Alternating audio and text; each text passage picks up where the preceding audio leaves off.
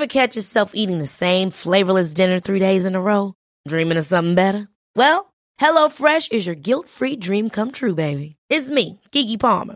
Let's wake up those taste buds with hot, juicy pecan-crusted chicken or garlic butter shrimp scampi. Mm. Hello Fresh.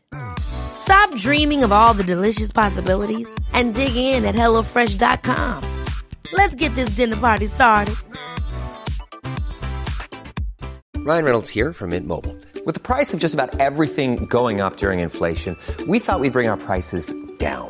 So to help us, we brought in a reverse auctioneer, which is apparently a thing. Mint Mobile unlimited premium wireless. Ready to get 30, 30, bit to get 30, bit to get 20, 20, 20, bit to get 20, 20, bit to get 15, 15, 15, 15 just 15 bucks a month. So, Give it a try at mintmobile.com slash switch. $45 upfront for three months plus taxes and fees. Promo for new customers for limited time. Unlimited more than 40 gigabytes per month. Slows. Full terms at mintmobile.com.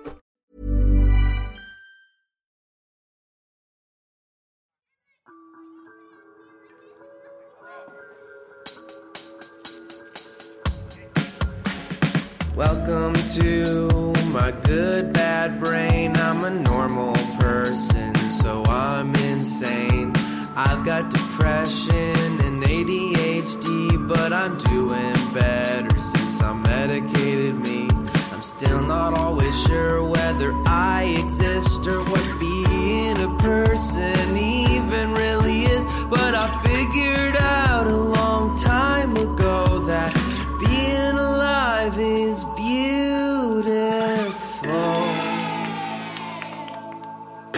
Hi, hi, everyone.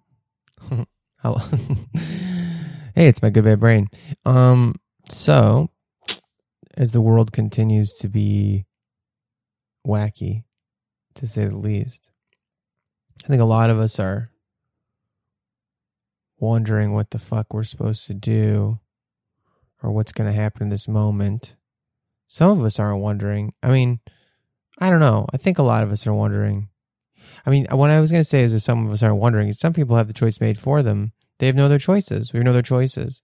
I saw this thing the other day that was like, you know, eight, nine hour lines outside of unemployment office. Um, I forget which state it said it was. And someone retweeted it saying, like, you know, hey, the experience that people who have the ability to work from home take their job and keep doing it just from home. And the rest of america is really different right now. And i was thinking about that. I was thinking about how crazy it is that everybody's reopening. Just this incredibly risky time. And that so many people 40 million americans something like that are are filed for unemployment now. That uh i mean who knows? Maybe the government will fill in the gap. Maybe they'll extend benefits. Maybe they'll keep keep staving it off. But based on the responses of police to things and the response of the conservative wing of the government the fascist government i mean they really are fascism. I mean you know people don't like you you know i think some people maybe don't like that term. Well, i mean they must like that term because they think antifa anti-fascists are bad guys but just means ultra nationalists you know ultra nationalists who you know seem to glorify militarism and sort of blindly believe in their version of nation. And there's always some kind of like supremacy tied into it usually white supremacy right? Anyway. All this going on all this craziness. Some people i think a lot of people kind of have this option to try to like lay low and duck out of it. You know what i mean? To like not speak up. I mean i could. I'm white you know? I'm male cis, straight. It's pretty fucking sitting easy for me. I'm uh you know, in a in an okay situation financially, like just I'll be okay, you know? So I think a lot of people like that, you know, we could just sit it out or, you know, figure out which way the wind's gonna blow, kind of do the both sidesism thing. I was talking to my brother, he's got some friends, you know, who are really into doing the both sides thing. And it's like, fuck, why? Just because you're afraid of making somebody mad at you? You know? I don't know. I really, um, I don't know. I don't think, uh, I don't think any of us are free until we're all free. I just don't, I don't know. And I don't know how we could live in a world where we're okay just being okay when other people aren't okay. Uh, anyway, so part of the anxiety that went into the conversation in this episode has to do with uh, increasing violence around the country, you know, and not just uh, police violence, obviously, and that sort of institutional violence, but you know the increase. Uh, there's lynchings happening all over the country that the authorities don't want to call that, and um, and that's scary. Uh, and also the fact of the utility of violence seeming evident in the successive ro- protests and the riots, frankly. That um, the message that the government has given people in need, basically, is you know, we did peaceful protesting a long time. People did a lot of voting. They did a lot of, uh, you know, re- lobbying and requesting and making their voices heard. And the sort of people in power just said, "Oh, good job, you're making your voice heard," and did nothing. And then told them that peaceful protest is the only way. And then all these people did a little bit of disruption, just in the form of protest, some property damage that I think is completely legitimate form of protest. And uh, oh, what do you know? Things start changing. So what do you tell people? What happens when that happens? You tell them peaceful protesting is like the only way through. And it made me think, and then, you know, clearly the violence that you guys use all the time on people to control people, that's, you know, obviously that's not nonviolent work. That seems to work for you. And all of a sudden you're listening when we do it. So getting to this tricky idea. When you're good people, you're disinclined towards any kind of violence. You're disinclined towards even in defense. You just don't like hurting people. Nobody likes hurting people. I mean, Nobody I know. I don't know. It's the worst. I I've on record talking about how I'm attracted to violence. I like doing violence. I love sparring and fighting and video games and stuff. I don't like hurting people. There's a very intense distinction in my mind. But I guess this this phrase always uh, echoes in my head about like the utility of violence and um, this this notion of um, you know, so some very glib martial artsy thing they say I've heard is uh, violence is never the answer, but when it is the answer, it's the only answer. You know that um, there's this kind of like disingenuous thing in the powers that be telling you nonviolence is always the answer. Is that it's no, you don't get anything done without. In that, like they use it all the time, and it seems like a way to kind of take away a tool of protection and empowerment from you. And this is uh, crazy sounding rhetoric, maybe, but I think part of the reason it's important to think about these things is that not even in terms of physical violence, right? Just emotional, just conflict. People are so averse to it that it's scary to stand up for what you believe in. It's scary to disagree with people. The fear of any kind of disruption that could be described as violent, which even like disagreements emotionally, right? Uh, stop. They force people who are in positions of privilege to feel that they should do some with both sidesism. What you know, uh, and on top of it, violence which is present every day and systemic is something that people don't recognize. The violence of private prisons, of uh, standard policing practices, which allow for so much. Uh, prerogative on the part of the individual officer that a culture of racism is all you need, even if the policies written are quote unquote fair, you know, which they're not. But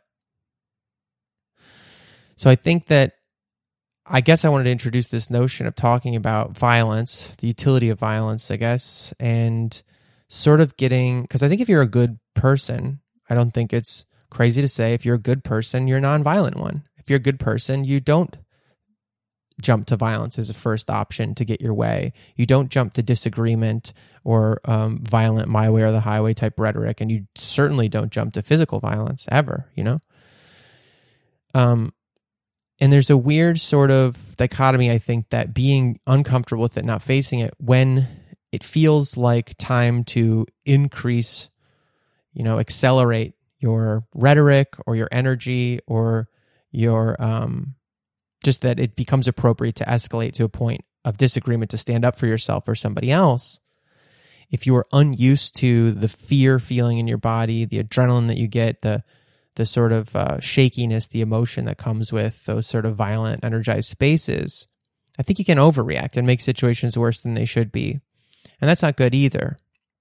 You know, being able to hold on to your your cool or whatever, hold on to your button. So I guess I wanted to talk about that stuff today and there's a lot of discussion in here about that. Um, a lot of history that we learn whitewashes out any sort of active resistance. They want you to only think people just talked and marched and that was all that got things done.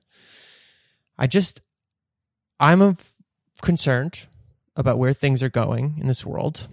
And to wrap it around to this sort of mental health sort of thing, I just want to say to all the people out there who have, because if you have a mental health issue, you are already an outsider. You're already somebody that the powers that be, the people who really need therapy and will never get it, they'll consider you a freak. They'll consider you weird. They'll consider you degenerate. Something about you. Just having empathy and sympathy makes you somebody that's not on the side of the powers that be, you know? And uh, the same way in pop psychology and popular culture related to mental health, we've done a good job of sort of all starting to learn that we're allowed to have boundaries. We're supposed to have boundaries. You know, that boundaries are eh, it's sort of like that notion of like good fences make good neighbors. But like it's true. If you if you can prevent yourself from being entangled emotionally with people around you, you know where you start and they they take off. That kind of thing is is really important, right? To know like when somebody's mad at you, that it's not that you're the worst person in the world necessarily. Maybe they're just mad at you, you know, these kinds of things. And so you learn emotionally to guard yourself and stand up for yourself.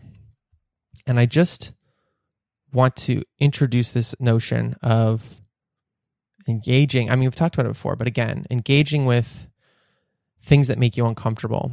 In the same way, I think anybody would agree, like, hey, you have to face your sexuality. You know, that's, you know, I think facing violence is important as well. It's part of being a mature adult and understanding that there are people out there who have no fear about using violence against you.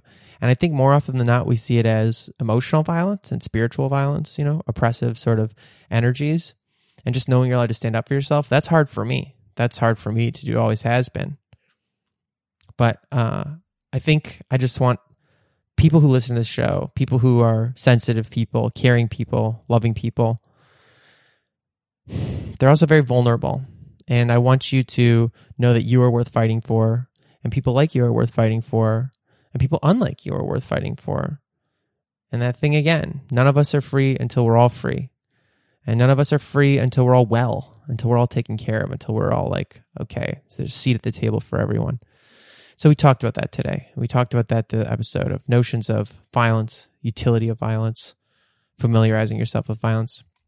And I don't think it's necessarily for everyone. Sort of, I'll use that sexuality uh, analogy again too. You know, if you are an asexual person, no one would say, "Oh, you should face your sexuality. You should come up with this and invent it." No, some people are going to be naturally a violent, probably pacifistic, and that's good. That's like not a bad quality to have just want you all to be safe and I want you to know that you're worth fighting for. And if it is fear that limits you from facing this or engaging with it, learning about it, strengthening yourself in the face of it, um, then I invite you to think about that and maybe work to overcome that. Learn the power in your own hands and your heart. And don't be afraid of conflict. I'm not talking about picking fights. I'm just saying, don't be afraid of conflict. Don't be stuck in the frozen zone of like, is this person attacking me? Is this person attacking me? And obviously, in a physical sense, but also emotionally. Don't feel like you have to, you know, uh, be apologetic about everything for standing up what you believe in. You know, politeness, politeness rhetoric really just ensures the status quo stays strong and present. And the status quo in our country is fucking bad. It's fucking bad for a lot of people, you know?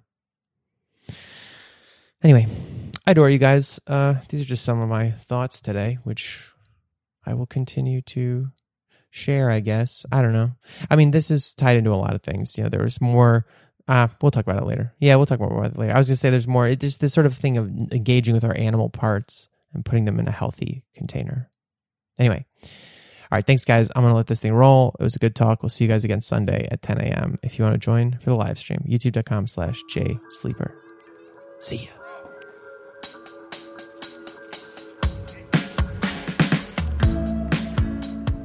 It, it is ending in LA, huh? People are just fucking doing whatever now. They're doing whatever. I mean, like, okay, so hello everyone. This is Good Bad Brain as usual. I'll just say up front. I'll probably say this in an intro when I do the little podcast this week.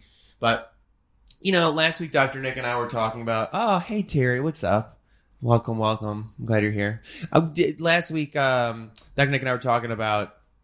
You know, I I, I've talked about for a long time. I don't think you can talk about the mental health or whatever without talking about the material realities of the world and social issues and whatever.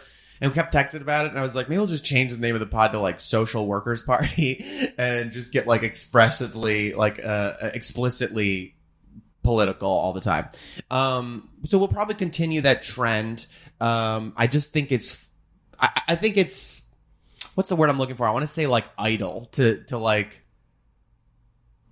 stick your head in the sand and be worried about like to only talk about like self care in the sense of like with no effect, with no I don't know the big the biggest thing I'm talking to you more consistently. I said this last week. The biggest thing talking to you, Dr. Nick, more consistently and having somebody who I don't know. I feel like you described me once like social work is like psychology applied to the real world, dealing with systems and deal like dealing with a real positive effect, like positive, not good. You know what I mean? Like um, effective. You know, uh, techniques and methods, dealing with an actual system of public funding, and you know how how does that happen? Like how do you not just uh like the opposite of somebody you pay 160 or 200 or 300 dollars an hour to listen to your dreams on a couch and they're like i think it means this about your mom like the opposite of the idea of what psychology is and i think talking about that and this sort of material approach to saying like uh, what are your values what kind of person do you want to be and then are you figuring out steps to make yourself more that person from a mental health standpoint um, then kind of c- carries out into everything. And I just think uh, any sort of like, I, I don't know. I think I think there's truth to limit your exposure if it's becoming too much. If if it's making you ineffective, uh, then yeah, stop, turn the news off for a little bit, figure out like collect yourself. But the answer isn't, and then you're fine. Whoa, you turned it off and the problem's gone. Just don't, just keep doing that. That's not a solution and uh, and so that's never going to be our solution here. And so, in that being said, in these times, yes, we're going to be much more explicitly just talking about political stuff more often and things like that. So, uh, I don't want to like, uh, uh, I just don't want anybody unprepared for that. this isn't going to be like typical not that if you're around, you already know that. So anyway, I don't know what I'm saying that for uh, because we're gonna keep being my good bad brain probably for the foreseeable future. I was like, I don't know, but I don't know. We're, we're just talking about it, and this is gonna be more the content often. That being said, this past week, um, I did have a long talk yesterday with um, Allie and with my brother, and just about like things I was going through, and I was I kind of realized that like we were talking about the notion of uh, you know, this thing they say better to be a gardener or better to be a warrior in a garden than a gardener in a war. This idea of like, which is interesting because I always attached it with martial arts and stuff in the past. I kind of make fun of self defensey type uh, people who are like hardcore reality based quote unquote self defense people because I'm like you're you're living with a terrorist every day. Like you're you know this this sort of you're bringing a thing into your life that's imaginary. I think it's uh, the way I'm feeling about it is that I know this is long winded, but I'm just well, bear with me. That like the the now some of that isn't imaginary. Like there is some some reason that preparing yourself for like negative things out there and negative people might not be crazy. It might not be like imaginary and it might actually be like healthy for you in the long term to do things like that. But also I realized the way I was dealing with the anxiety and stress of how awful people are and things are and, and how like, you know, ungrounded society's uh, feeling and, and things that our government's doing and things like that. Um, response for like reactionary responses that are so unexpected, just, you know, defending violence and stuff. Um, maybe a way I was dealing with the stress was by diving way too far in and too hyper focusing and like only making my life about this thing for you know and and like steps I can take to feel like I had a, a handle on it and I like had this moment where I was like oh I'm deep in uh I don't know if anxiety response is correct or you know something something that on the surface was looking like this is I'm fine. I'm fine. And then we talked about it a little bit and I start like tearing up like immediately and I'm like I'm very worried. I'm very afraid for everybody and I'm scared. you know what I mean? And I'm like, "Oh, I really am." And so I was like, I think uh it's important to be honest with myself about like moderating that intensity understanding it's a long game thing and then also i'll say like just in some of the like preparations and like i think this idea of like boys and doomsday prepping stuff is like especially me and my stuff that i'm into and what i like it feels like it's gonna be fun. It's like a fun silly fun hobby. But like as i was like doing some supply stuff with my brother i was just like this is dark. I don't like that this is happening. I've i've I, Allie, i thought it would feel much better having my lovely liberal you know smart girlfriend tell me wow you were right about like certain things that i was worried about in society or fascist trump or whatever you'd think it would feel better to be right but it just feels dark and scary and i don't like it. I don't like thinking about the realities of the systemic like violence that exists and that those when that truth is being spoken to these powerful units that they are their response is to lock down and get more reactionary and more violent and defend it and that just doesn't bode well for where things will go. And it just all felt very, Yeah, very dark and yeah. It's not fun you know? Yeah. anyway I, I so i don't know. So I, was, I thought i'd uh maybe we could talk a little about that same old thing about like what's the appropriate level of um sort of like self self care-ish kind of stuff but then also you specifically i feel good talking to because you've worked with veterans a lot and you're also like i know your mindset around the things you do and and uh martial arts and and like buddhism's kind of stuff i guess i was uh, the, about that notion of being um a, a, a, a warrior in a garden kind of thing. Like this morning, I was talking about that with Allie again and with my brother, this idea of it. And she said, you know, doesn't that kind of like glorify violence though in a way that's weird? And I was like, I under, here's what I thought about it. And this is what I said was I was like, two things. One, I truly genuinely feel a lifetime of doing martial arts that gave me some both competency with violence and and more like comfort around it, but also um an intense awareness of the consequences of it that you don't know what anyone can do to you and you do know what you can do to some people and it just is not worth anything that when you are in these moments of conflict you're a lot less inclined to accelerate because you're not unused to the discomfort. And so like you just never get in fights. You just know how to de-escalate because you like take it seriously. That's one. And then two the other side of it for people who aren't inclined to like answer fight or flight with fight that's what i'm saying is like it both i think being aware of violence first makes you less inclined to obey the fight instinct of flight fight flight freeze. But then also if you're somebody who's more inclined to flee or freeze uh, or freeze rather, really. Flee, hopefully, flee is fine. Just get the fuck out of there. But if you freeze, that also, I think, especially if you're in a, a, a marginalized group of people or somebody who's like, you, you know, often subject to oppression by the majority cis white male class, is like teaching you that you are worth fighting for is like a valuable lesson to feel a sense of protectiveness around yourself. You know, uh, people will have it for other people easily, but I was like, that has value, and that like, yes, like cis white straight men don't probably need to learn as a as a class that I'm worth fighting for, but a lot of other people do. I think women do. I think minority people some you know times do. It's just do you know what I'm saying? Like that there are values. So those are the two thoughts. Uh, I, I was interested in talking about this idea of a warrior in a garden and not letting it get away with from you, where like now you are glorifying violence or you're just becoming obsessed with this dark concept, but how like it can help prepare you and um and then I have another question later, but I'll bring that up later.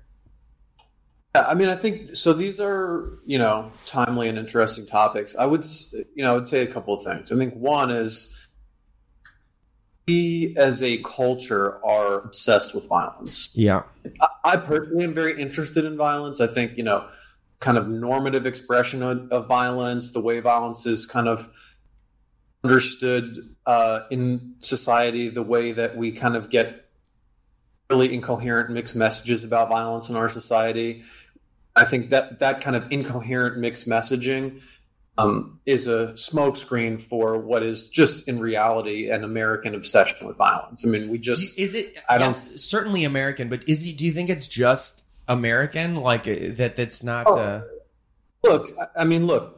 Violence is a it's squarely in the repertoire of normal human behavior. I mean, it's mhm. no, it's not as if violence is an aberrant phenomenon. It it isn't. I mean, it, that's just it's just empirically wrong to make a claim that somehow violence is aberrant. It's not. You know, I mean, we have like a social contract, and within the rules of that social contract, we normalize and excuse some types of violence, and other types are not normal, and all that stuff is like secondary. You know, I mean, the mm-hmm. the primary drive to protect yourself and exert your will against a resisting other by forcing them, which is violence. That's just you know that's mammal behavior. Right. You know, so it's it's simply part of our repertoire behavior, and we try to control that with our social rules, govern behavior. You know, that's put it any more simply than that. So, well, of course, like all kind of mammalian responses, there are some people who, through their own innate biology and their social learning behavior, have you know uh, a real predisposition to responding with violence, and that's you know its own kind of complex set of circumstances. And then there are other people who are just less likely to do that because of their innate tendencies and their social learning and their environment and all this stuff. So I think you know that's what we have to understand first of all is that one, violence is one of the um, within the normal repertoire of human behavior. Um, and two, that we do have, I think, I think, yes, America has more of a national obsession with violence than other countries. I, Yeah. I do think that. Just think culturally. right. I mean, look at look at the media that we create and export. Right. We have a we have a worship of violence. I mean, we just do, you know. Um, you know, so I mean, just look at the red, our kind of national rhetoric, and there. I think there are probably several academic studies you could uh, explore that would, you know, support this uh, claim that I'm making.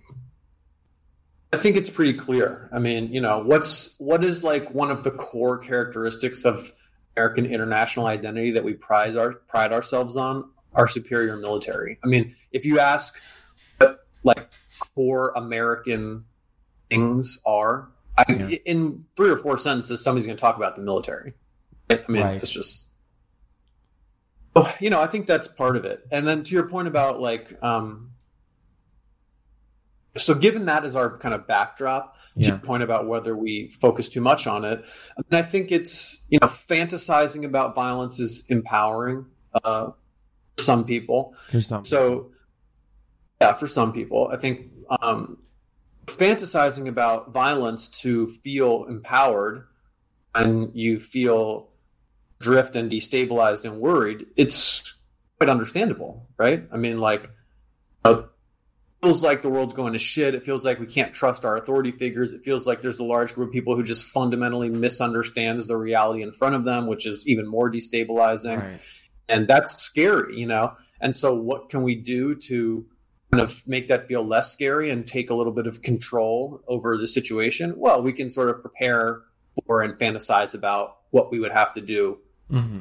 if it came to like you know Right. mass social violence. That that some people will feel empowering for people who have like a more of a comfort level with violence. It's going to feel more empowering. You know, for people who are terrified of violence, it's going to feel scarier. Yeah. I think those things are th- those reactions are explainable and normal within this context. I mean, I know? guess my my thought is like how how do okay, like I don't know. I, I feel uh, I feel inside myself. I feel like this strange dichotomy of I really have fun doing violent stuff and I hate hurting people. Like Anytime someone gets hurt, it's mortifying. Even doing jujitsu against equal people who are, if somebody, if you're going hard, da, da, da, and then and something goes wrong, whether they slip or or or they tap a little late, you just feel miserable immediately. Like how how come I feel that way and other people don't don't don't have that? So this is the kind of key concept is consent. You know, Sure. the key concept here, I, I think, is consent. When you are engaged in consensual violence, Right. that is a different thing. That is an entirely different thing Well, because certainly, certainly, but I consent. It's, uh, sorry, I go didn't mean to ahead, yeah. interrupt you. Please go, continue. Sorry, sorry.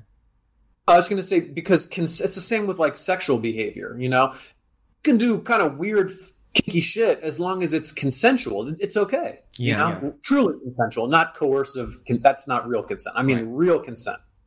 So when we engage in like kind of you know behaviors that are that tap into our deeper kind deeper kind of mammalian, you know, violent urges, and they're consensual, I think you know people who, in my mind, I would call moral people, can feel okay about that. Uh, that's Yeah. why it's like I can enjoy watching like UFC. I don't enjoy seeing someone get like beat up in a street fight. I, I don't enjoy that, Yeah. you know, because it's not really consensual. So I think that's also that concept of consent is so critical, and I think we can apply it at a larger level too. For example, this epidemic of police violence Yeah. like it, when we live in a civilized society, nobody should fucking put their hands on you without Exactly. your consent, Right. unless it's, in my view, to prevent immediate harm to someone else Right. that can't be avoided in any other way. Because Exactly. the act of putting your hands on someone and controlling their behavior without their consent is such a violation of their personhood and their humanity that to me it's the most serious thing you can do. Yes. So to do that without consent is unconscionable to me without an overriding directive, which is to protect other people involved in our social contract. Which is why it is so enraging when you see like this guy who was shot in Atlanta. There's no reason to put your hands on somebody who's fucking sleeping in his car. Yeah. There's no of that- reason. on top of that, to shoot somebody as they run away from you when you're a police officer. for their ego, for their their pride ego. and ego. They're too ashamed to have had their taser stolen and afraid to be tased that they would rather murder someone, kill someone, and take their life. As they're clearly leaving. As they're clearly away, going away, like de-escalating Who's going to get tased? Who's going to get tased with his own taser? But you know what? If you are so shitty at retaining your taser and you're so scared to get tased with it that you'd rather kill somebody, you can't do that job. I mean, just point blank, you, You can't can't, be effective job. in your job. So, but but anyway, the point is putting like police officers putting their hands on people Right. who are not engaged in violence. Such a violation of our basic human dignity that I don't believe they should ever do that. Ever. Ever. No excuse. Yes. Take a picture, get their fucking address, and mail them a ticket. Yeah. Don't put your hands on people who aren't imminently going to hurt someone else. There's Yeah. just no reason for that. So that's, you know, so sorry for going off, but that no, no. that's, my That's what I want to. That's on violence. But consensual violence right. is fundamentally different from non-consensual violence. Beautiful. Fundamentally different. Sorry, I okay. Terry, who's a, a, a good old friend and longtime good bad brain uh, person, would said this in the chat, and I think because I completely agree with you on this on this consensual violence thing, but because I want to move because there's another aspect of it that I, I kind of want to talk to you about is like figuring out how to moderate. So, so Terry said, not glorifying violence, it's liberating fear within the U.S. BIPOC. I hope it's okay to say it like that. Black and indigenous people of color are for, by BIPOC. I don't know. Tell me if I'm not supposed to say BIPOC. Um, are forced to use violence as a tool. Drugs, crime, quote, all the bad things of America to survive. 100%. Terry Bradley uh, continues, while white systemic privilege utilizes violence as a weapon to maintain agency. And that is true. And this is kind of like, this is kind of like also where I'm trying to talk about, because yes, I completely agree with you obviously about the consensual thing. That's the thing I think we've discussed in here before. But I'm, there's this notion of like, when is violence appropriate? So getting outside of the psychosexual version of it, the version of just like it's in us, we need a healthy way to put it out there because it's never appropriate in society. But I think the message of it's never appropriate. I don't think it's true. I mean, Again, that's I what I'm saying. Is like I'm, I'm at this place where violence is dark and poisonous when it's the version of it that is about actual, real. I need it. We need it to, you know, liberate this fear. We need it to, you know, it feels scary to face someone who really hates you or really, uh, or, or face the possibility even. They talk about in this, uh, it's so strange to me that book on killing it's like was so moving to me and such like i would say one of the most important books i read in my life this book on killing it's uh this guy grossman this this uh colonel something lieutenant colonel in the army wrote this book about the psychology of killing and how fucking abhorrent it is to us instinctively to do violence against other humans especially like lethal violence. It's really powerful. They talk about how like almost every war throughout human history based on the records they can find and then the real numbers they ran during like world war ii that they found that uh, there's this thing called like the, the soldiers like prerogative to miss that like uh, soldiers who attempted to shoot to kill the enemy willfully um, has uh, damn terry. Damn. Terry just goes history has made the color of our skin the consent to violence. Damn. Damn. That's crazy. Uh but anyway sorry let me finish this thought. This is going to keep coming up. Was that like uh it was like 15 to 20% like one like less than one in five of soldiers who are trained to go fight fucking the nazis even in world war ii people who are like these are bad people whatever. Like you they wouldn't try to kill the enemy. They pretend to shoot so they look like they're doing their job but they just won't do it because it's so abhorrent to us to, to hurt people. I thought this was like a beautiful notion to realize. They talk about in the book um how awful they call it the wind of hate that if you were close enough to see the enemy and feel like like how awful it felt that someone was trying to kill you that you just felt why are they doing this? Like why it's like you could feel what they call the wind of hate. It's just an atrocious thing. It's such a failure of our common humanity and it would just like scar people. And to me this is a very beautiful book to realize wow that's really wonderful to know like most the majority of people turns out that the guy who wrote the book is a fucking total psychopath who like thought it was a problem to solve and he did it. He like he they came up with all these methods of indoctrinating people. He teaches cops like these horrible warrior mindset fucking like the guy who shot Philando Castile took like these bulletproof cop things that basically teach him to shoot first and ask questions later. It's fucking terrible like that you have to be and and on top of it all like the guy who's teaching everybody to like prepare yourself to kill mentally you you can do it and all, all this horrible shit never killed anybody in his fucking life. In line of duty never ever. It's like it's always these dead-eye fucking psychopaths who come it's awful. Who tell other people to do it. But but but on that thing i was thinking to myself i was like so we have this relationship to violence in this country where half of broadly speaking half of people are like like liberals and stuff who it's just like they only are reinforced the narrative of nonviolent protests through MLK, which now I feel like is like a total fucking propaganda scheme. They don't talk about the deconservative defense and justice, and they don't talk about how anti-capitalist he was. It's just like they don't talk about Malcolm X in the same like positive terms they talk about MLK at all because of this like that any version of violence is bad and inappropriate. The same thing you see now when people see rioting or see like the burning of a police precinct, which is totally legitimate expression of like of protest and uh, declaration of like you know after this hundreds of years of systemic violence, which again, Terry, that's fucking really intense to think history, yes, has made the color of certain people's skins, they, they consent to violence automatically in the mind of the state. That, that well, liberals can't see that that's appropriate, that, that, that sometimes violence is appropriate as a, as a political statement, as oh, as just like a the correct motion to say like I deserve to survive and I deserve to thrive. And on the other side of it, why there are so many people who see a cop shoot somebody in the back or shoot somebody in the head who's like fucking handcuffed and not respond, or just lean on someone's neck and go, "That's appropriate." That violence to them is an answer all the fucking time if it comes from authority.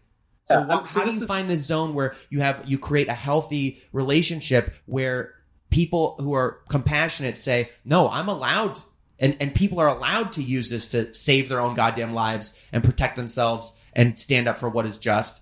And the other side also starts to learn, like, hey, that's a fucking awful way to think the world works. That authority is always allowed to kill you. Well, that that's the problem. I mean, I would say actually, I don't think it's the, the whole point is that it's not consent. Again, consent is an agreement between two equals, right? Equals in the sense that they sh- they have equal access to power. Okay, so state violence and police violence doesn't involve any consent at all. We've simply passed laws to justify the use of force and violence against groups of people because just deem that to be okay. And you can trace the historical through line, you know.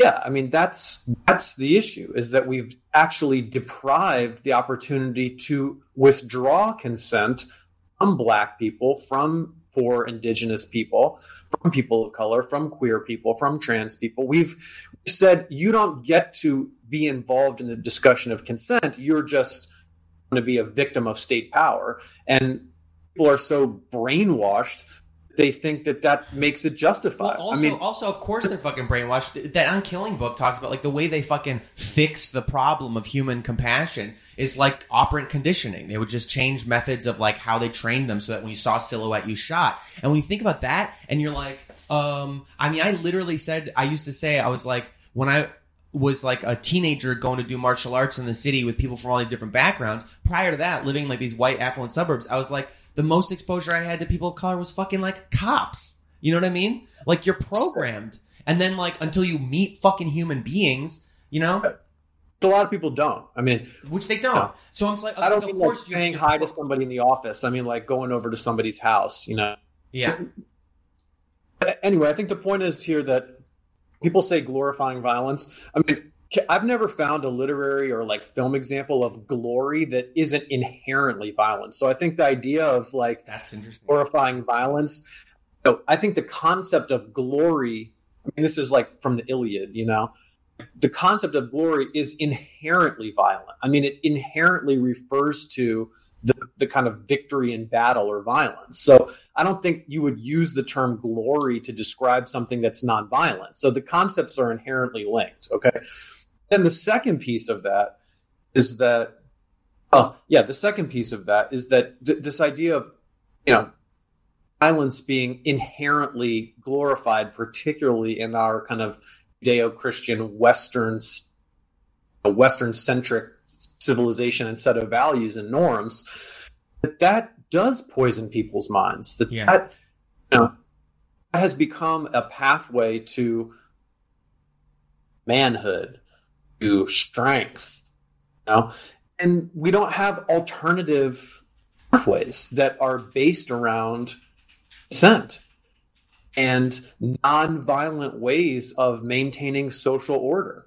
We just shouldn't be using, I mean, I think it violates our other values to use violence as a mm-hmm. tool of maintaining of, of maintaining social order in the sense of correcting minor deviations from the mm-hmm. social order, selling cigarettes, Insane. walking across the street, having a broken taillight, which we all know is just an excuse for profiling. Using violence to correct those minor departures from our social order and only for a certain group of people. People are like, it doesn't make sense, it doesn't make sense. No, it does make sense because we have a culture that glorifies violence at the expense of the freedoms of certain groups Of certain that's groups. just our history.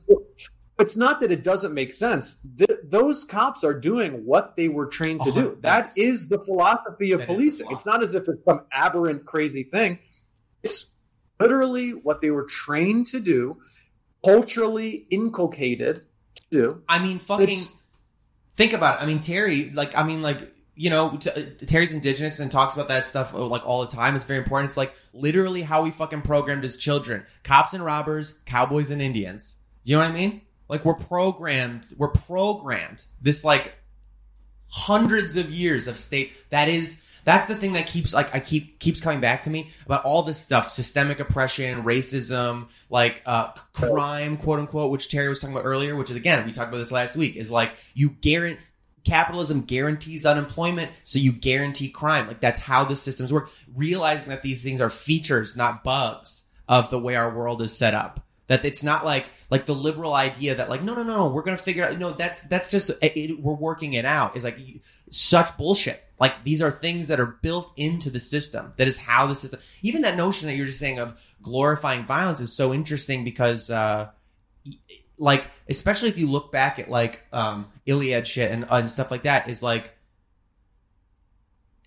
there the the the idea of um, raw power is to be respected. That like it's weird to read old books and texts that like completely there's no like now now uh, a lot of um a lot of like western cinema and stuff like that has made it like uh uh, like action cinema has has they put a veil of justice. Like they need to give you a reason that it's okay for them to go do all this violence that you just get off on. But back in the day not necessarily. It was just like no. If somebody could destroy something someone if they could like you said impose their will non-consent that was like good. That was like they they had there was glory in that you know just like the power the raw power was to be respected and and admired. I i don't know. So i think like getting back the this question that is a pickle to me is like how to create a healthy relationship that you are like okay that's another thing. I realized when i started doing martial arts and stuff like that i'm very lucky that nobody in my family was ever physically abusive like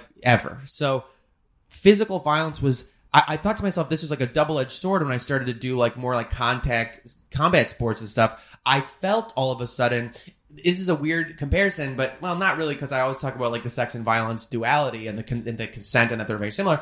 I, I was thinking like when you're a teenager before you've ever kissed anybody and like it feels so impossible to cross this physical divide you're like there's like a fucking force oh my god and at some point as you grow up and become more like you've done it and now you now it's like okay kissing somebody is in your social lexicon. Like it, when it's appropriate and you're like ah go for it. You go for it. It doesn't feel like this no man's land that if you try to come out of the trenches you're all you're just get a machine gun you know what i mean?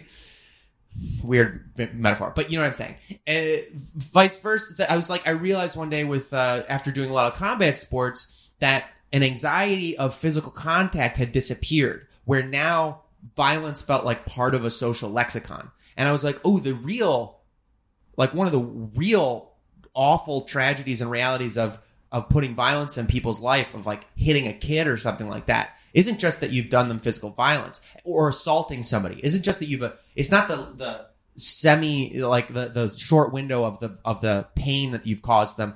It's that you've taught them that's a part of the social lexicon is when somebody can't handle their feelings or can't you know communicate with an, by another means now they can do that and that like they'll carry that forward and do it to other people as well so i'm like thinking to myself it makes sense that somebody that you'd have a response one way or the other. That you'd either go like, "Oh, damn, someone victimized me. I'm going to be powerful now, and I will carry that ability to victimize in the future, and that's actually good and correct." And other people would have this abhorrent response where they say, "That was horrible. I never want to do that to anybody."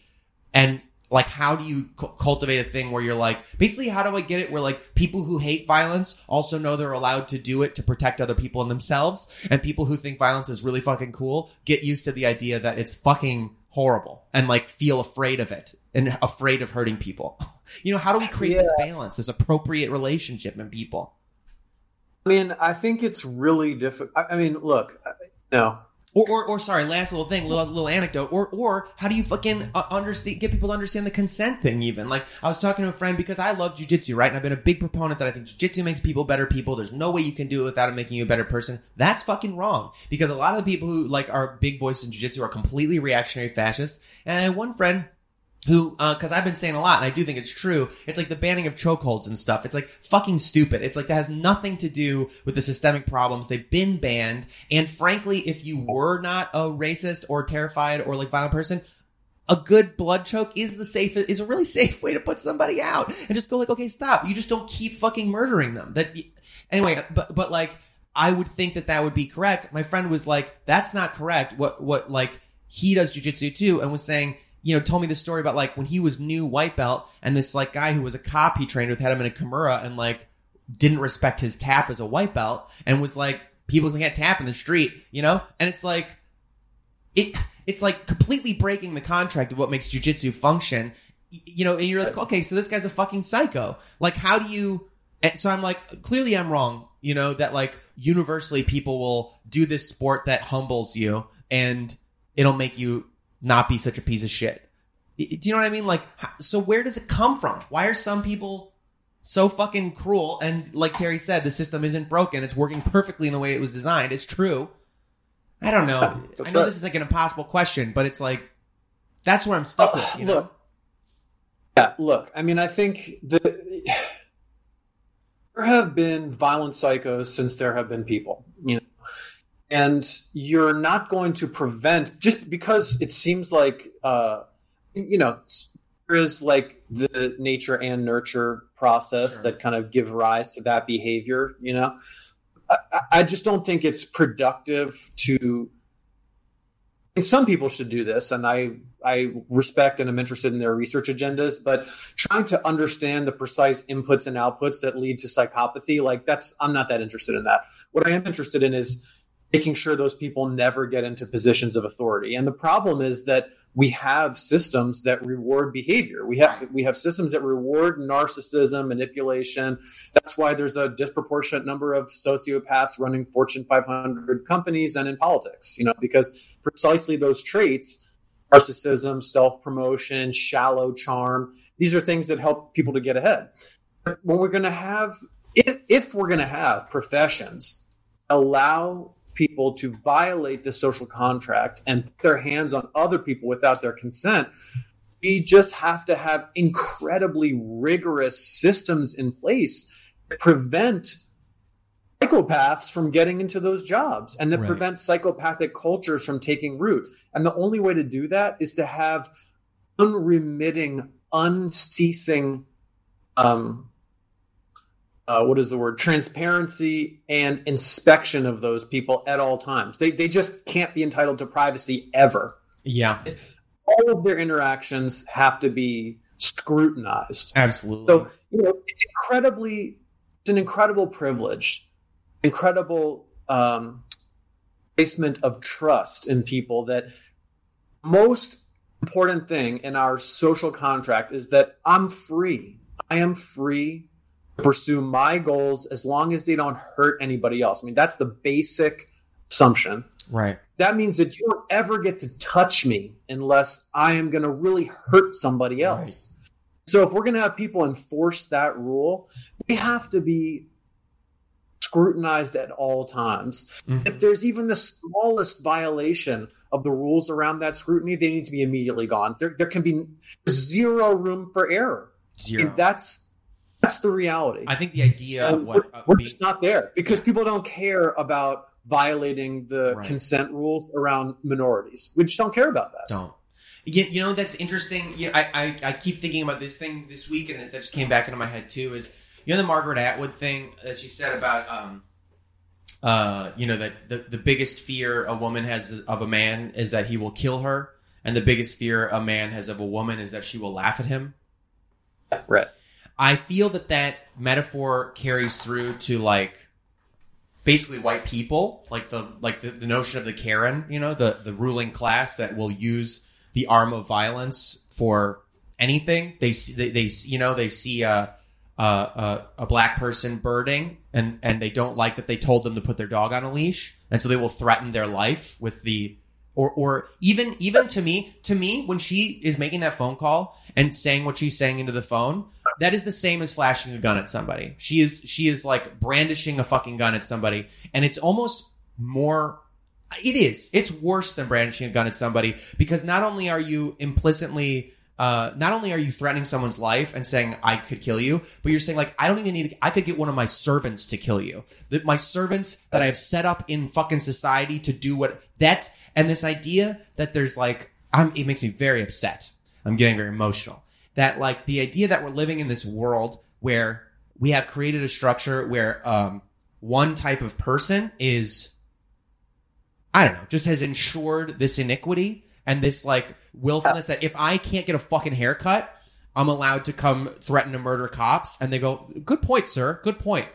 And that like, if we are actually murdering a kind of person, that those people, when they burn down a target, we're like, oh, these fucking, you know, it's, It's- scary right- and sucks to live in that world. It's in, it's, it's a, White people's- white people's pride and comfort is more important than the lives of black people and people of color. That that's what it is. Mm-hmm. Yeah, and I think that's what I was. Is how do you get people to differentiate what actual? Because you were saying this word freedom, right? Like that's the thing I thought about a lot. Like uh, this epiphany that socialist thought is actually about freedom. Like this idea that it's been seized, you're like, you're guaranteeing, you're trying to create the freedom for people to express themselves however they want and have their actual lives and not be like under the thumb of like fucking bills to like decide what kind of human or dignity they're going to be. You know, like, like real freedom. How do you get people to like when I think when, you know, cops have their authority threatened, they think their life is being threatened. You know, when they are threatened with discomfort or just or or threatened with the idea of saying like, "Hey, just ignore other people living their own life doing what they want to do." That's not violence against you. You know, having a boundary, eh, you having a like I don't like people that are loud or different than me. you know, like that's not violence against you. I don't think white people understand that. Like, do you know what I mean? Like as a culture, as like the capital white people. You know what I'm saying? Yes, which is why, you know, banning chokehold is not the issue. It needs to be banning any physical contact at all for any reason other than imminent threat of death. Yeah, that's fucking true. That's really true. That's actually that, good. That's that's the only reason people should put their hands on other people ever. From a from a you know legal perspective. Yep. I but do, do you know what I'm saying? Like that question of like how does that happen? That some people get the idea that a little bit of inconvenience and in their life is the same been as being taught- attacked. They've been they've been taught that through centuries of systemic racism. that's they've been taught that message, and it's been reinforced for them because it's been true. I mean, that's it's true in our culture. That's why people think that 'Cause it's, they're right. Our culture. Yeah, you're right. You're right. They're right. to your point about like how much time to spend on this, I think it makes sense that people spend a lot of time like preparing for violence and accumulating the accoutrement of violence, you know, because it's such a like existential problem. Like, Right. It's, it's just it's like the only on-off switch in life, right? I mean, you know, if you fuck up that preparation, then that's it. Other preparation you can kind of skate by. So I think that's why it makes sense that people devote so much cognitive resource to it. The other piece is that you know it's more fun and a little bit easier than doing the other stuff, which actually That's correct. comprises the bulk of our everyday lives and interactions. It's probably more important for us to spend time thinking about, okay, do I have like hard conversations with people in my life? Do I like Yes. my work promote an alternative agenda? You know, how do I uh you know get skilled rhetorically so that I can have conversations with people with other views that just don't devolve into screaming matches. Like, how do we do all that stuff that really shifts culture? How do I, you know, how do I do like the hard work of anti racism myself? You know what I Yeah. mean? Um, how do you like lots of strategies that are, I think, um, effective, more effective than like buying pallets of ammo, you know, but Yeah. not as fun as buying pallets of ammo. Yeah. But that, you know, Yeah, I think that that's is- really that is the hard thing. That is hard. It is hard to know like the not the not screaming match one is tough. How do I just not scream at people? How do you get people to not see it? And yeah, Well, it's hard. I mean, there's some evidence to suggest that certain that like a conservative political ideology, people who are very embrace their identity as conservatives, that they score higher on cognitive rigidity measures. So I think it is actually just more difficult for them to integrate new information. Now, that's true about extreme liberals too. I mean, anybody with an extreme ideology is tends to be more rigid on the like um, cognitive rigid, rigidity measures. Was particularly true for people who identify as conservatives. You know, I mean, yeah. but, you know, it's challenging. Um, I think uh I think I think it's important maybe on some level too to like engage like to examine in yourself if the notion of nonviolence um is something you believe in truly because you don't like the that you think it's a failure of communication and you feel like there's nothing more abhorrent than humans hurting each other or if it's just because you're afraid of violent people. Do you know what i mean? Because i think with at least Yeah, in my experience with like liberals and stuff i think a lot of it's more rooted in like don't hurt i'm sorry you know like fear, fear of victimization is not a coherent argument against against violence. I mean, and I fear want of people who have a victimization. fear of victimization to empower themselves. Terry said the phrase "liberation from fear," and I and I agree with that. I, w- I wish for that for my friends who are good hearted people and, and people out there who deserve justice and stuff to deserve it to like gird their spirit with that. But then I want I, fascists to fucking learn that other people feel pain and not like joy and fucking cruelty.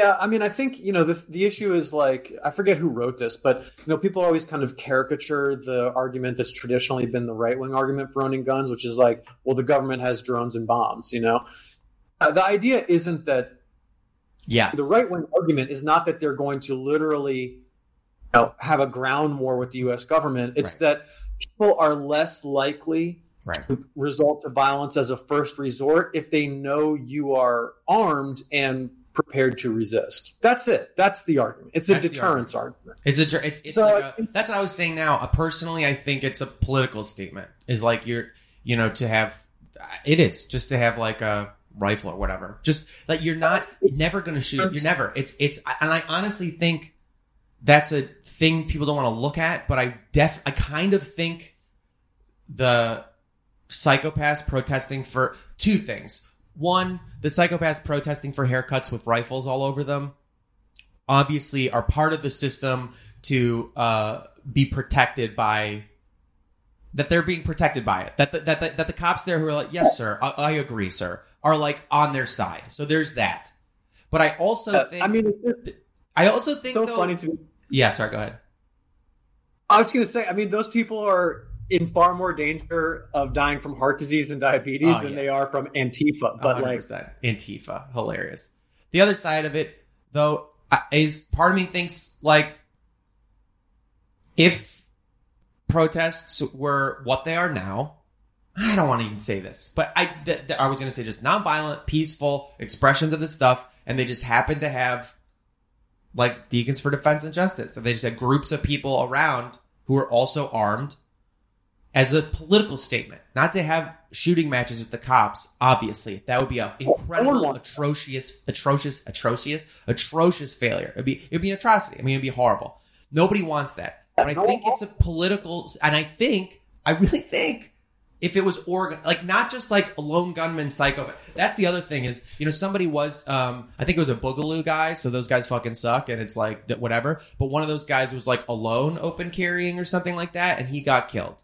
Like it can't be like one person showing up in march like that. It has to be something organized and disciplined with a group of people as an expression and then it's a political thing that says like this that oppression of uh, systemically will have a cost. Like coming in and trying to do this will have a cost and it changes the calculations in someone's it honestly is the same as in the microcosm of um of uh interpersonal violence uh, my first martial arts instructor said to me said like a lot of the lessons of like rhetoric lessons and philosophy lessons of my first kung fu teacher i feel like have really been true and stood stood through and he had, he's a scary guy. He had like really scary presence. I feel like, yeah, I've never met somebody who had like such good like snake eyes, like such such like dead eyed. Like when he turned it on, you're like, you're the scariest person I've ever seen. You know, sometimes a little bit of a bully, but like good lesson. You know, that he one thing he said is like people don't like to fight people; they like to beat the shit out of people.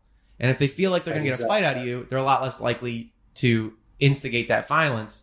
And there's different ways they can get that message. Usually, I think it's not because you are puffing your chest up back. That's a sign of fear, and that's a sign of like two people accelerating each other and two fearful creatures tur- getting themselves into a frenzy so that they can scuffle and not hurt each other for a few seconds, and people can pull them back. Or if one of them does, you know, do real violence because they're scared and, and hurts them really bad. Versus if you are just not rising to it, but it doesn't bother you. You're like, if that's a choice you want to make that you want to fight, okay. But, you know, if you don't seem that it's just something in your lexicon that that that like kind of turns off. Here's another thing I got from On Killing that was very profound and important for people to understand who abhor violence is one thing they talk about in the book is that when soldiers were more likely to shoot the enemy was almost always when they were retreating. That they had a lot easier time, humans had a lot easier time shooting people in the back. And that there's something in people where like we think that if we are small and pathetic and go, please no, blah, blah, that'll make people see you as pathetic and go, oh my God, and see themselves and go, I'm going to stop being horrible. Unfortunately, it is true that in, on some horrible reptile level, that same thing with dogs. When dogs are scary and like if you run away from them, they'll chase you. There's something in predatory people. I mean, this is Jarrett. I'm not the psychologist here. Nick is a psychologist, so none of this is like. But this is just the thing I've encountered and was in this book.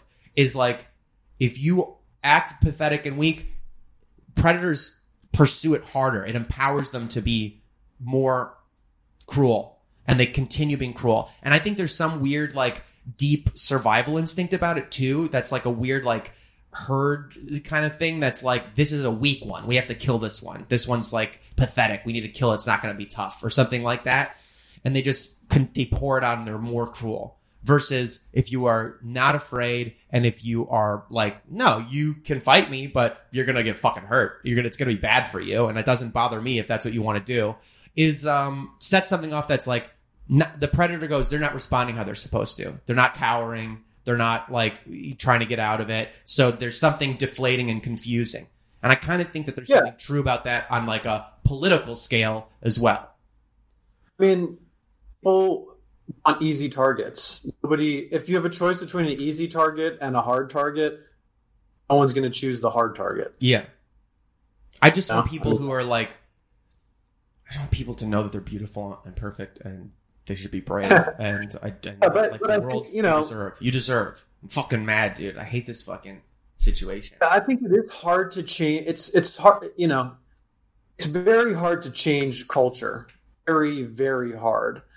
I- think I actually, you know, and of course the kind of like conservative shrieking is like, oh my god, they're canceling cops and took away Elmer Fudd's gun, which I do think is a little dumb. But canceling cops, I think But that's is. good. It's like, little- it's we don't need to see any more. We don't need to see any more like cop shows where the good cop crosses the line to get the bad Definitely guy. Like, we just fucking need to don't need that. that narrative anymore. We don't need that narrative anymore. We need other narratives, and we just shouldn't be paying for that kind of entertainment. It's I mean, just look at just look at the fucking uh, when faced with all of the choices from pop culture symbology to choose. Who's going to represent? Is it Superman?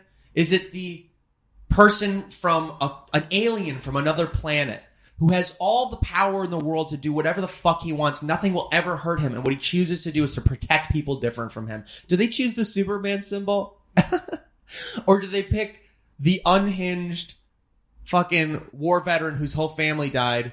Who thinks the only answer to anybody who disobeys authority is a bullet? They want the skull, baby. They want that fucking Punisher. That's who they think they are. You know? It's crazy. Yeah, I mean, I think again, that's why these kind of like gestures at reform are just not going to be effective. We- need proceed from the assumption, in my view, that you can't touch anyone unless they're going to kill somebody. I think that's a very And- good rule. And, and if you mess up, if you shoot them because you think their cell phone was your phone, that's it. You're done. It's a one time. Your judgment can't Yeah. be trusted. If you make a so if you make a mistake, if you make an error, sorry, that's it.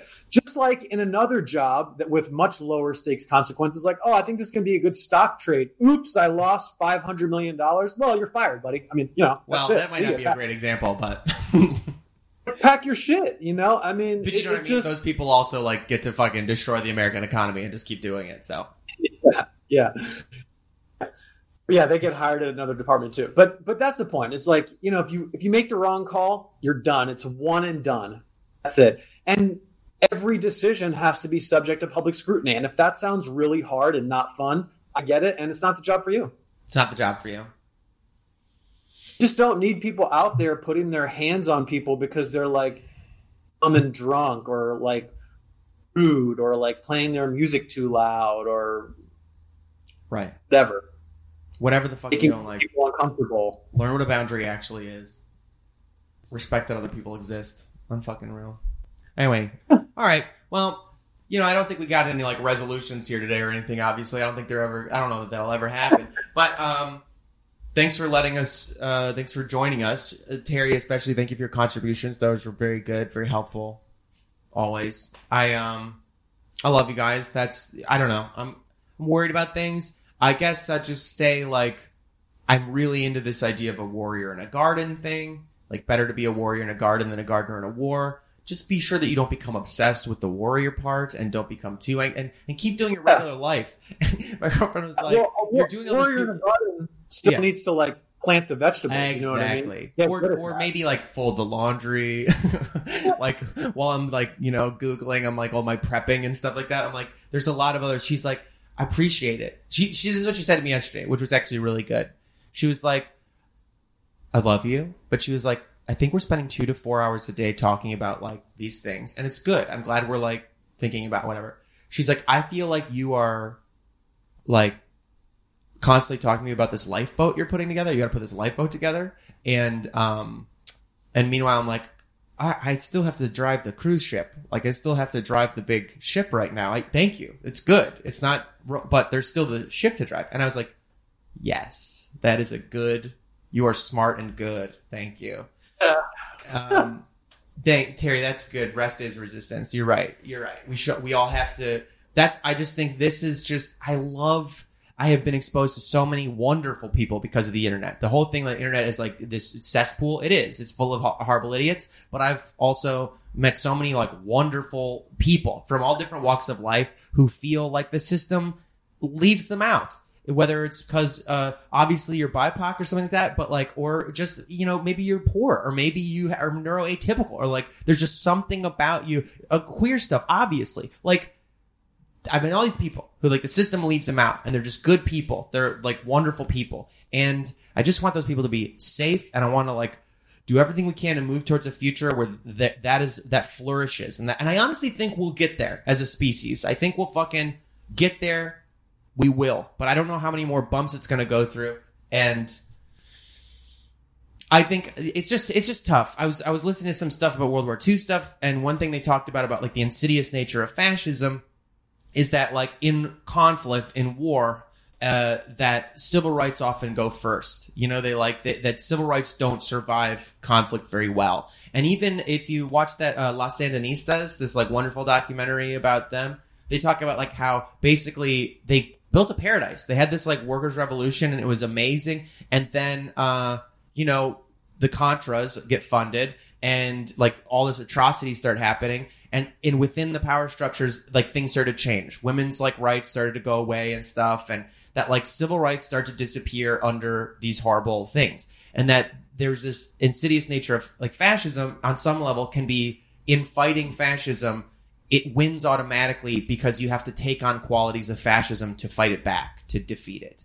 Because they glorify violence and they glorify hierarchy and they glorify obeisance and and they, they that's things they believe in and to stop that sometimes you need to stop it as well you know? And uh and so I just think maybe that's part of it is there's a in good-hearted people there's a fear of becoming that horror that like if you use the thing that was used to victimize you like violence or or something like that to stand up for yourself then and that's what they do. That is the narrative. That is what they're trying to do right now. They say like look at these violent people burning down fucking buildings these looters. You know they're trying to do it. They project their insane cruelty and violence onto the world and use it as an excuse to do it more.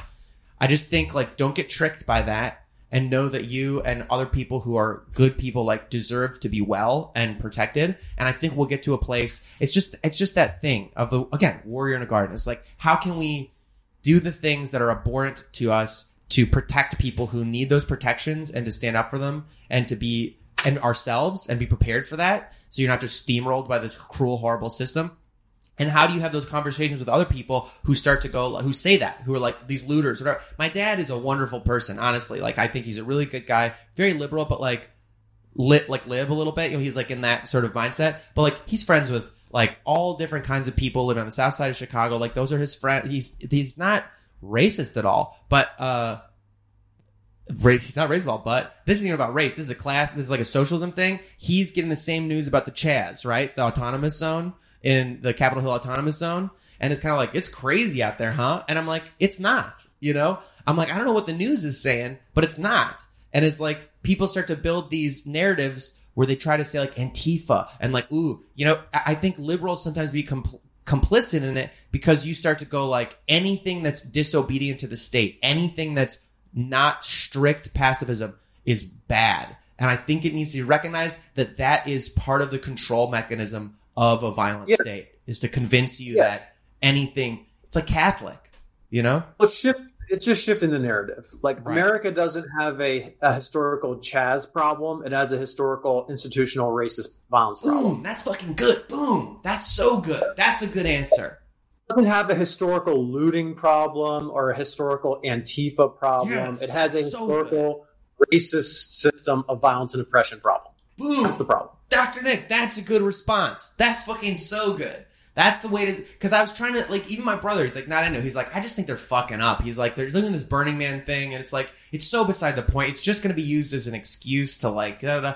And I was like, struggling to be like, they're not, it's an act of protest. It's a correct, you know, but saying, that's a good way to put it, is like, it is an act, these are all acts of protest. There are not systemic problems of this this is a statement that says what you think is systemically okay when you don't see precincts and targets burning down and you don't see people occupying uh, like government part of the and saying hey pay attention that when you don't see that shit that doesn't mean there's not fucking violence every fucking day being done to people to keep you from seeing that shit It's just totally irrelevant. I mean, Totally the irrelevant. Seattle has better outcomes than like other than their horrible homeless problem, which is like non-trivial and terrible. And it's non yes Uh, Seattle tax base supports like you know state of Mississippi, so, and their health outcomes are ten times better. So yeah, I, I'm not a huge fan of Chaz. I just don't think it matters. Like, good for them. Go ahead. You Yeah. know, fine. But it's not. It's not the issue. And people on the right want to make it the issue, but that's not the issue. Yeah, it's not. It's not. When people are like, when people are like, uh, "Oh, see how," it's like the same thing when people say like, "Oh, you're socialist. Capitalism built that iPhone. You're tweeting about it. Why don't you go to a fucking island and start over from scratch with like sticks and stones and do a society like that?" It's like that's not the fucking. Are you out of your mind? We're saying that workers already own the means of production. Like, what are you talking about? Like, it's not that society. The notion that, mm, do you know what I'm saying? It's disingenuous to say like, oh, Chaz is running out of water and power. Let's see how well their little fucking autonomous state does when we cut off the water and power. It's like, you fucking idiot. Don't be so, you know what I mean? Uh, see, this is my problem. I just scream at people. That's where I'm come to. Yeah.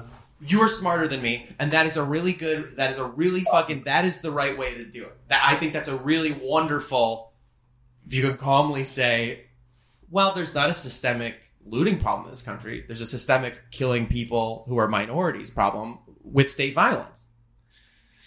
And and furthermore, when they say like they kill white people too, it's like also including the stats of like obviously it's so disproportionately not white people. You should also be like, Oh. doesn't that upset you? Why is your why are you saying like we're we don't care when they fucking do it to some of the people that look like us? Why do they care? Besides getting into Problem it's like just go like why doesn't that fucking make you mad that somebody can just do that? Violence is not a thing that the state should be allowed to do to you fucking ever. Oh, there, the problem is that when you give people enough room, w- w- the narrative that they come to is because they're racist. Come to the narrative that well, they should stop committing so many crimes. That's what you hear Right. from people. And the answer to that is that research shows clearly that white and black people commit crimes at the same rates. They use the same rates of drugs. You have the same rates of all kinds of other crimes, the same rates. And it's just that one group of people is disproportionately policed, arrested, forced to accept plea bargains, and then imprisoned. For, yes. That that's the difference. You know, white people smoke just as much weed, they do just as much coke, they do just Oh, as yeah. much meth, they beat their wives just as much. It's all the, the, it's human behavior. It's pretty much the same rates. It's just one group of people is mercilessly policed. So you know, that's the answer. Okay, that was good. Maybe, maybe, maybe that could be a theme of an upcoming episode. Is just like, because that's something I see a lot, and I think is true. How hard it is to have these conversations, and maybe we'll like talk more about some of that. Is like, Yeah, we can. I mean, the bottom line is, you know, it's good to open with the question: Are you somebody who's able to change their view based on evidence? That's if you get something other than a yes, I don't think it's worth it. That's a good point because then I guess the subsequent follow up would be like, what would count as evidence to you?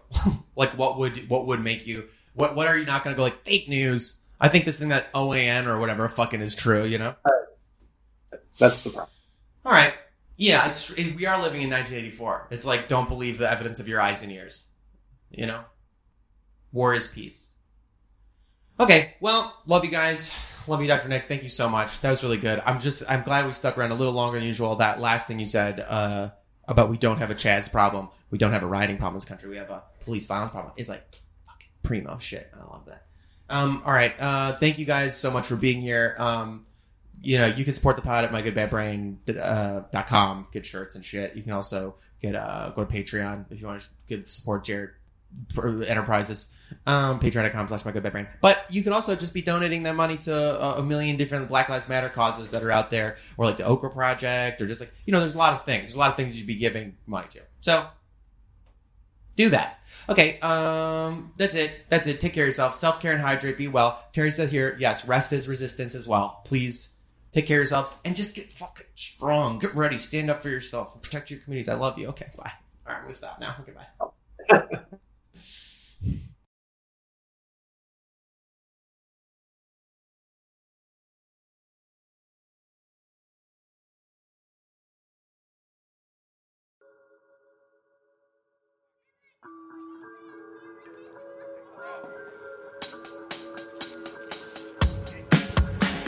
All right. Thanks for joining us, guys. Uh, my Good Bad Brain is a production of Mind Jam Media. That's my little media company.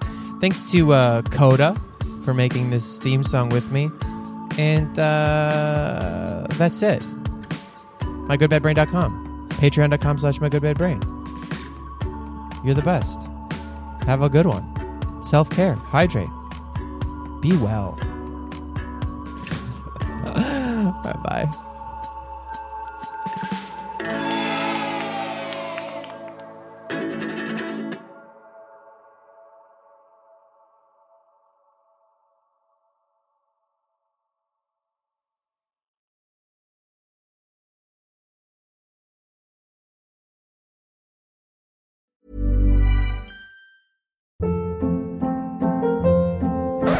Up. What was that? Boring. No flavor. That was as bad as those leftovers you ate all week. Keke Palmer here, and it's time to say hello to something fresh and guilt-free. Hello Fresh. Jazz up dinner with pecan-crusted chicken or garlic butter shrimp scampi. Now that's music to my mouth. Hello Fresh. Let's get this dinner party started. Discover all the delicious possibilities at hellofresh.com.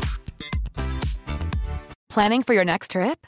Elevate your travel style with Quince. Quince has all the jet setting essentials you'll want for your next getaway, like European linen, premium luggage options, buttery soft Italian leather bags, and so much more. And is all priced at 50 to 80% less than similar brands. Plus, Quince only works with factories that use safe and ethical manufacturing practices. Pack your bags with high-quality essentials you'll be wearing for vacations to come with Quince. Go to quince.com slash pack for free shipping and 365-day returns. Mom deserves the best, and there's no better place to shop for Mother's Day than Whole Foods Market. They're your destination for unbeatable savings, from premium gifts to show-stopping flowers and irresistible desserts. Start by saving 33% with Prime on all body care and candles. Then get a 15-stem bunch of tulips for just $9.99 each with Prime. Round out Mom's menu with festive rosé, irresistible berry chantilly cake, and more special treats. Come celebrate Mother's Day at Whole Foods Market.